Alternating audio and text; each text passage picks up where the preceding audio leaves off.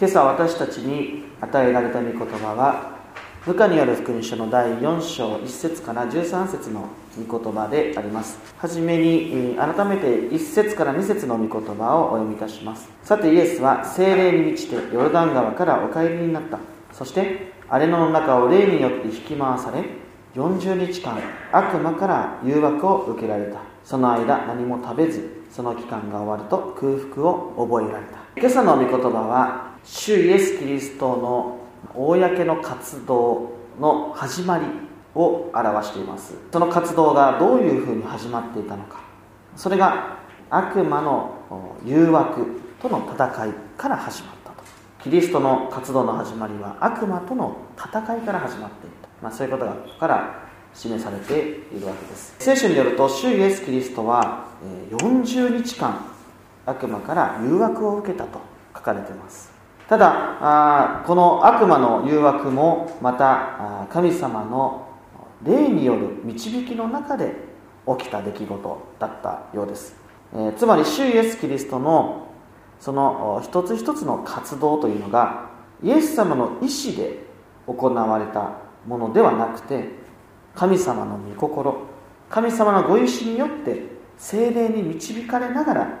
一つ一つ一つの活動が、まあ、行われていったんだということがよくわかるわけです、まあ、私たちももうあらゆる誘惑にさらされて生きているかなというふうにも思います。でどこか誘惑を受ける自分は信仰が弱いからなんじゃないかと。自分の信仰が弱いから誘惑に遭うんじゃないかと。まあ、そういうふうに思われる方もいるかもしれないです。けども誘惑を受けるっていうのは神様の子供だからこそ起こること。信仰を持っているからこそむしろ起こることなんだということ、まあ、そのことがですねここからよく表されているんじゃないかなと思うんです。神の子であるイエス様においてもあるいはイエス様を通して神の子供とされた私たちにおいても誘惑というのは神様のもう御手の中にある出来事なんだということをまず覚えたいなと思うんです。そして、えー、先立って悪魔に打ち勝たれたお方の姿を通して今神の子供として生きている私たちが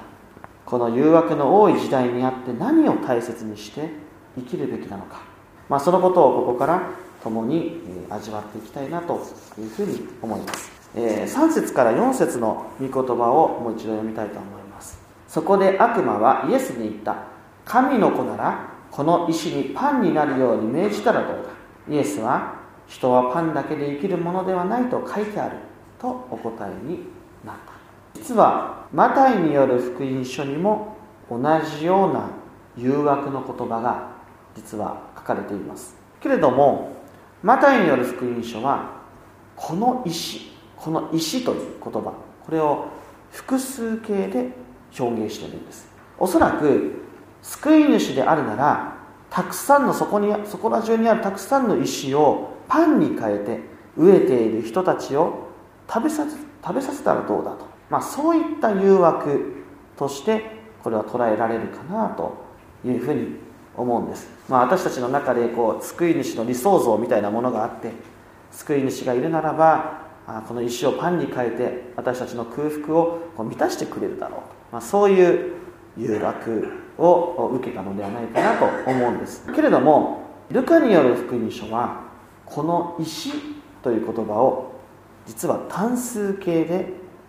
表現しているんです。つまり一つの石を指して言っている。つまりこの目の前の石をパンに変えて自分の腹を満たしたらどうだとそういった誘惑なんですね。目の前にあの石を指して。この石をパンに変えてお腹空いてるでしょ？イエス様。この石をパンに変えてお腹いっぱいにしたらいいんじゃないの？ってそういう誘惑なんですね。言い方を変えると悪魔はね次のように誘惑したことになるんです。神の子であるならば自分の力を自分のために使ったらどうでしょうかってそういう誘惑なんです実は。あなたは神の子ですね。あなたには力があるすごいね。だったら今お腹空いてるでしょ。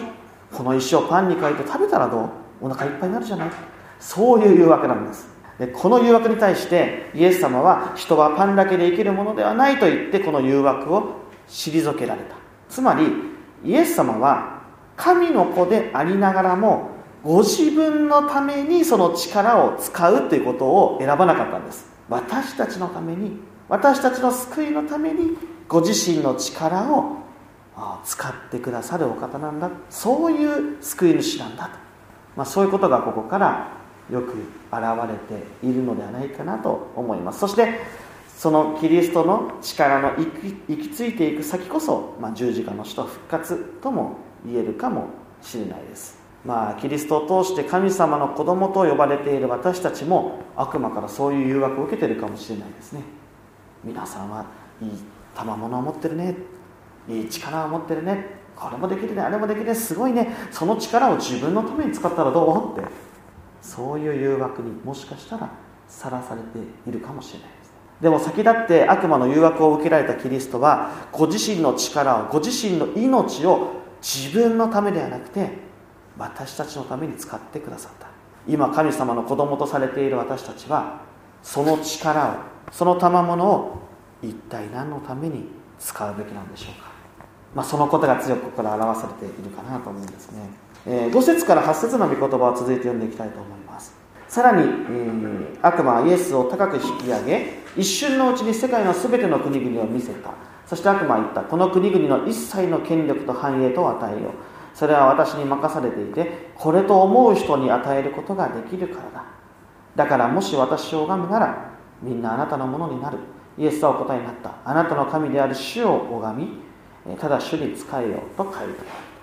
この誘惑のポイントは何かというと悪魔を拝みなさいと。悪魔を礼拝してくれと、まあ、そういうことなんです。悪魔を拝むならこの世の権力と繁栄が得られるよっていう、まあ、そういう誘惑です。まあ悪魔に魂を売るというね言葉もありますけども、まあ、権力とか富とか繁栄とかそういったものに悪魔的な性格を持たせることは割と一般的であると言えるかもしれないです、まあ、お金を手にしてあの人変わっちゃったなみたいなことがよくよくあるし。また悪魔に魂を売るっていうのはいろんなあのなんですかね文学作品の中にもよく出てくることです。この御言葉の中でとっても特徴的な言葉があるんですね。それが悪魔の言葉なんです。悪魔はですね権力と繁栄を与えよう。それは私に任されていると言ってるんです。今悪魔が握っているこの世の権力とか繁栄は神様から任されているものに過ぎないんだということなんです。すなわちそれは一時のものでしかないと。悪魔自身が言ってるわけです。今この瞬間はこの時はこの時代はもしかすると悪魔が支配する世界なのかもしれないです。悪魔にその身を売らなければ生きられない。そういう世の中かもしれないです。しかしそれは一時のものでしかないと。逆に言うなら必ず最後の最後には神様はそれらを悪魔から取り上げてその繁栄とその権力とその王座をキリストに与えることになるんだということです。今は悪魔の支配した世界であるかもしれない。最後の最後にはだけどキリストのご支配神様のご支配がこの世界を覆っていくんだということ。そのことが皮肉なことに悪魔の言葉から私たちは知ることができるわけです。今は悪魔が支配している。そういう世界かもしれないけど最後の最後にはキリストが支配する世界になるんだ、まあ、そういうメッセージが、まあ、悪魔がポロッと言ってしまったその言葉の中にもうすでに現れているわけです。ですからキリストがここで主を拝み主に仕えることを選びこの誘惑を拒んでいったことに大きな重みが生まれていくことになるわけです。もしキリストが、まあ、こんなことは絶対ありえないですけどももしキリストが誘惑に負けていたとするなら神様はもちろんキリストにそのご支配を委ねることはありえないと思います。その結果この世界は悪の手に任されたままになってしまうわけです。主イエス・キリストがこの2つ目の誘惑に打ち勝ってくださったことによって悪魔ではなく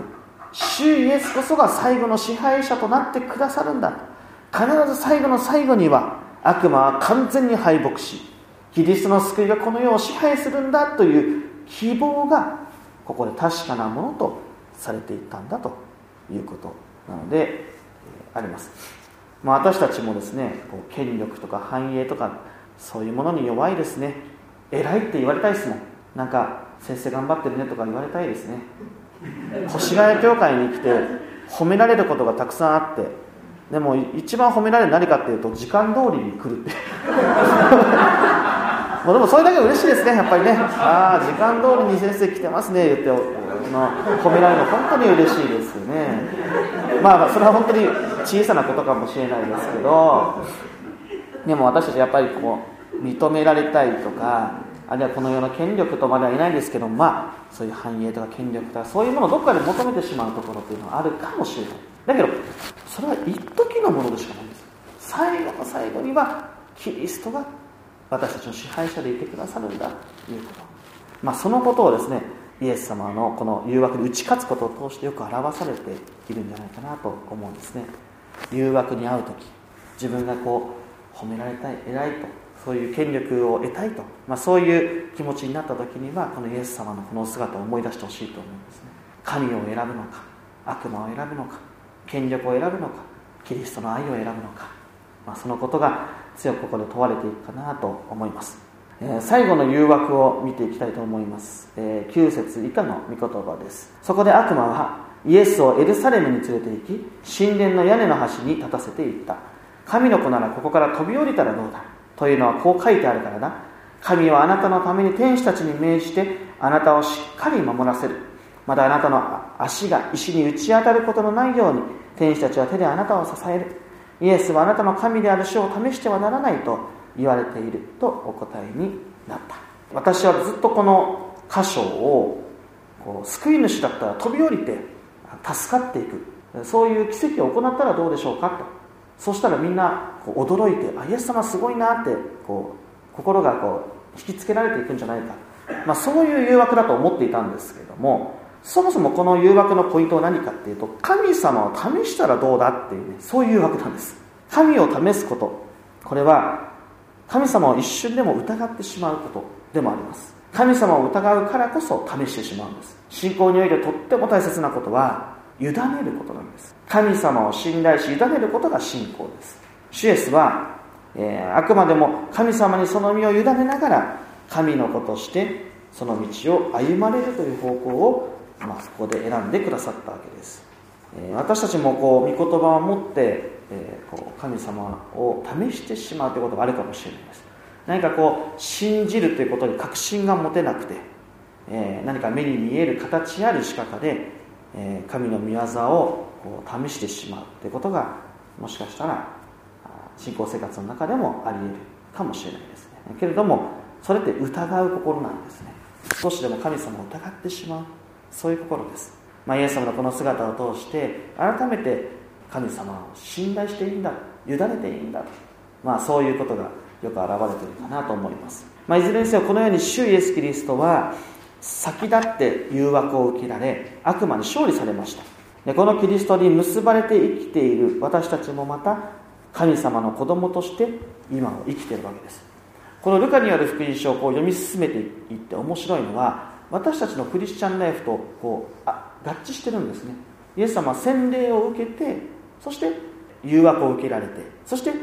伝道に向かっていかれる。この一連の流れというのは私たちが経験していることであるんです。洗礼を受けてそしてこの世であらゆる誘惑を受けて信仰が高められ強められ成長していきそして伝道していく。まああのイエス様は先立って私たちのクリスチャンライフを生きてくださっているな、まあ、そういうことがここからよく現れているかなと思います。ただ、まあ、悪魔はキリストのもとをこの時去り去っていきます。けれども十字架の苦しみの時にもう一度現れる。けれども主イエスキリストは十字架の死と復活をもって悪魔に勝利された。悪魔から勝利をするという形で救いを成し遂げてくださった。けれども今悪魔は神様の子供とされた私たちとか今の教会に向かって今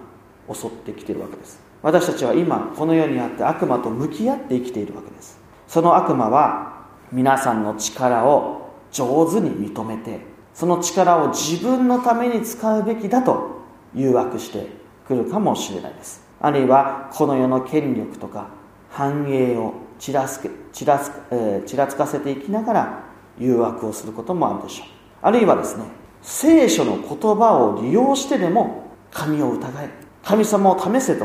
そうやって誘惑してくるかもしれない。悪魔はですね常にいいなって思うところの中で働くんです。明らかに悪いことに対しては悪魔は働かないです。人間が感じていいなこれいいよねっていうところの中にこそむしろ働いてるんです。けれど忘れてはいけないですね。誘惑を受けること自体が悪いわけじゃない。それは神様の子供であることの証なんです。神様の霊を受けているものの証なんです。私たちは常に神様の御手の中でその御心の中でこの誘惑と向き合っているわけです。そして何よりもこの悪魔そのものが神様の神様の見前でキリストの見前で全く意味をもう成していない敗北者なんだということも私たちはもう知っているわけです。誘惑にある自分は弱いんじゃないか。信仰が不足しているんじゃないか。こんな誘惑に遭うなんて自分はダメな信仰者だ。そんなことを思う必要ないんです。誘惑に遭うのはそれだけ信仰が深まっているからの証拠であります。神様の子供であることあることの証拠です。そして誘惑悪魔の技その誘惑はもう神様の前では全く意味のないものになってるんだ、まあ、そのことを信じていいわけです。私たちにとって大事なことはそれはキリストがこの私のために命をかけてくださったことを覚え私たちもまたそれぞれに与えられた力や賜物を神様のために隣人のために用いていくということではないでしょうか。そして今の苦しみに目を向けていきながらその苦しみが永遠ではない。最後の最後にはキリストはこの私を支配してくれるんだという希望。その希望を見つめていきながらただ一人の主を礼拝していくことでありましょう。そして神様は大切な一人子を死に渡されたほどにこの私たちを愛し抜いてくださるお方だ。そのことを信じて主の愛に信頼して今日も生きるということ。悪魔はさまざまな角度から私たちを誘惑してくるかもしれない。けれども私たちは私たちのために命を捨ててくださった主の見姿をこう見つめていきながらこの自分は自分のためではなく神様のために隣人のために生きるんだ。そして最後の最後にはキリストはこの私を支配してくれるんだ。そういう希望を見つめて礼拝をするということ。そして神様は私たちを愛してくださっている。そのことを信じて主の愛に信頼しながら今日も生きていくということであります。キリストはその生き方をここでこうして御言葉を通して表してくださいました。私たちはこのキリストの背中を見つめながらイエス様と共に歩む時さまざまな誘惑悪から解放されて本当の希望を抱きながら今もそしてこれからも歩むことができるのではないでしょうか。皆様の上に神様の祝福が豊かにありますように心からお祈り申し上げたいと思います。それでは一言お祈りを捧げます。天の父なる神様新しい御言葉の恵みに心より感謝いたします。私たちの救いのためにあなたは大切な御子をこの世に使わせ使わせてくださり御子を通して誠の救いを成し遂げてくださいました。今私たちを縛っているものは何もなく死すらも私たちを滅ぼすことはできないほどに私たちはあなたの強い愛によって生かされています。その恵みに深く感謝します。どうか私たちが誘惑に遭いその信仰が萎え果ててしまうことがあるならば主よどうか私たちのうちにあなたが生きて働いてくださり私たちがあなたの身元へと立ち返り本当の希望確かなものをすることができるものとしてください。全てのことを感謝し委ねてこの祈りを主イエス・キリストの皆によって見舞いにお捧げいたします。アー